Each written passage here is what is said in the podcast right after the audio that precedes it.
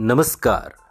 आप सुन रहे हैं द बॉलीवुड रेडियो और मैं हूँ आपके साथ आकाश। दोस्तों, आज के इस पॉडकास्ट में बात राजेश खन्ना और वहीदा रहमान की। आज वहीदा रहमान की एक चिट्ठी हम आपको पढ़कर सुनाएँगे और वो चिट्ठी बाद के दिनों में एक मशहूर अखबार में भी छपी और उस चिट्ठी में राजेश खन्ना के ऊपर वहीदा रहमान ने अपने दिल की बातें कही जैसा उन्होंने राजेश खन्ना को जाना, जैसा उन्होंने फ़िल्म खामोशी के दौरान महसूस किया, वैसे राजेश खन्ना का ज़िक्र इस ख़त में है और इस ख़त में, ये उस दौर का ख़त है जब राजेश खन्ना सुपरस्टार नहीं बने थे। इसलिए राजेश खन्ना को समझने के लिए वहीदा रहमान का ये ख़त हमें और ज़्यादा मौके देता है, जो बात के दौरों में उनकी शख्सियत बदल गई थी। लेकिन उससे पहले फ़िल्म का किस्सा है तो बात खामोशी की भी होगी। फ़िल्म इंडस्ट्री की दिग्गज एक्ट्रेस वहीदा रहमान। अब पहले भी बला की खूबसूरत लगती थी और आज तकरीबन छियासी साल की उम्र में भी वो बहुत ग्रेसफुल लगती हैं। वहीदा उन एक्ट्रेस में शुमार हैं जिसने फ़िल्म इंडस्ट्री को अपने सामने फलते फूलते और बदलते देखा है। वहीदा रहमान अपने आप में हिंदी फ़िल्म इंडस्ट्री का एक ज़िंदा इतिहास है। साल 1955 में मात्र 17 साल की उम्र में वहीदा ने फिल्मी करियर शुरू कर दिया। यूँ तो वहीदा रहमान ने इतने लंबे फिल्मी करियर में सीआईडी, गाइड चौदहवीं का चाँद साहिब बीवी और गुलाम पत्थर के सनम राम और श्याम जैसी कई शानदार फ़िल्मों में काम किया। लेकिन उनकी एक फ़िल्म खामोशी के बारे में आज के इस पॉडकास्ट में हम बात कर रहे हैं जो राजेश खन्ना के करियर में मील का पत्थर साबित हुई थी।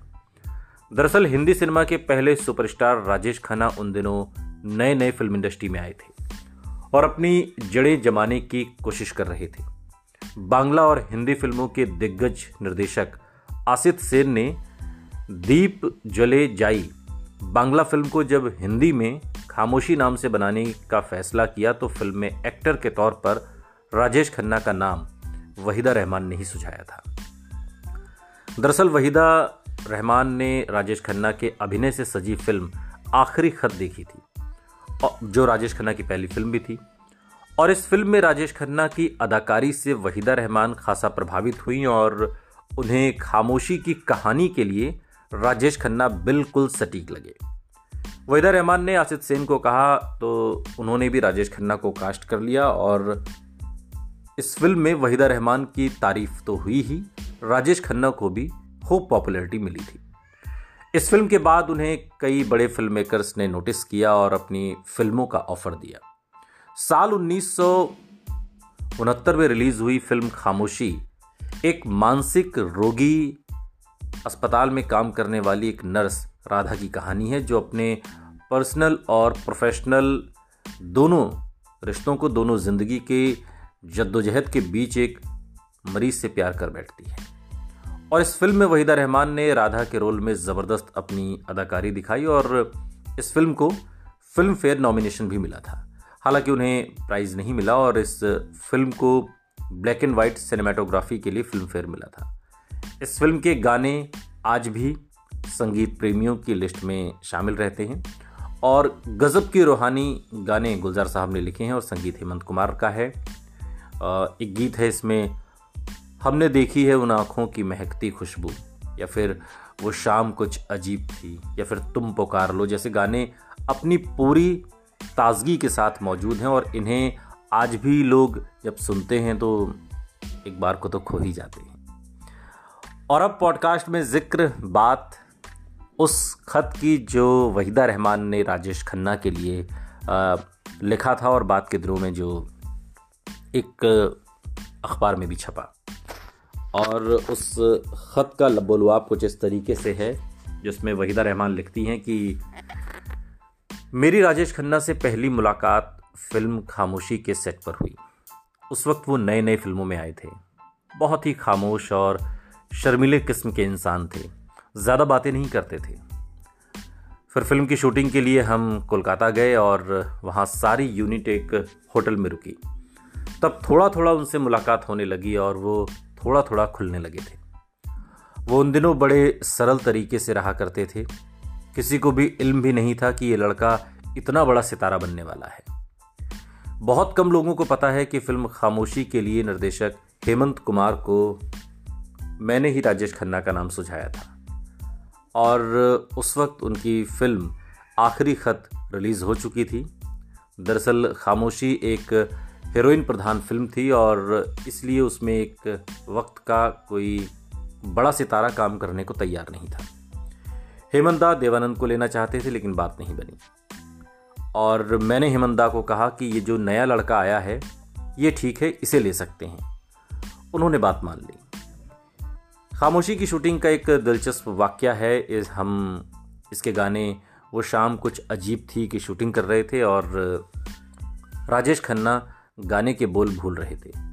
तो लिपसिंग में मुश्किल हो रही थी।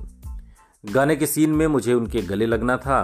उन्होंने मुझसे कहा, वहीदा जी, जब कैमरा मेरे चेहरे पर आए और आपकी पीठ पर तो आप गाना गुनगुना देना, जिससे मुझे उसके बोल पकड़ने में आसानी हो जाएगी।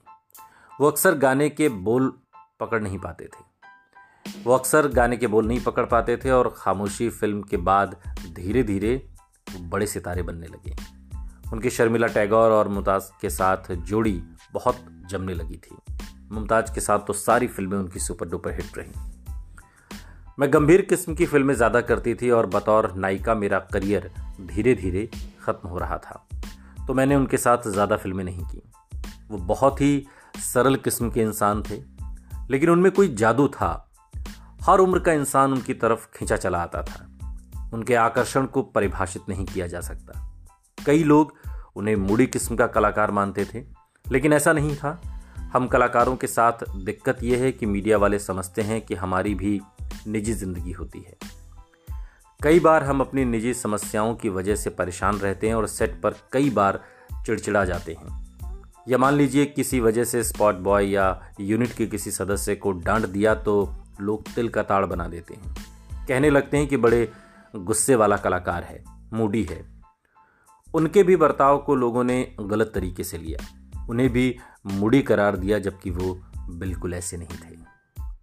ये सारी बातें वहीदा रहमान ने राजेश खन्ना के लिए एक ख़त में लिखी थी, और वो ख़त कभी भेजा नहीं। सालों बाद वो एक अखबार में पब्लिश हुआ, और फिर वहीदा रहमान के के नज़रों से वहीदा रहमान की आँखों से वहीदा रहमान के जहन से लोगों ने राजेश खन्ना की एक अलग ही शख्सियत को पहचाना। सुनते रहिए द बॉलीवुड रेडियो। सुनता है सारा इंडिया।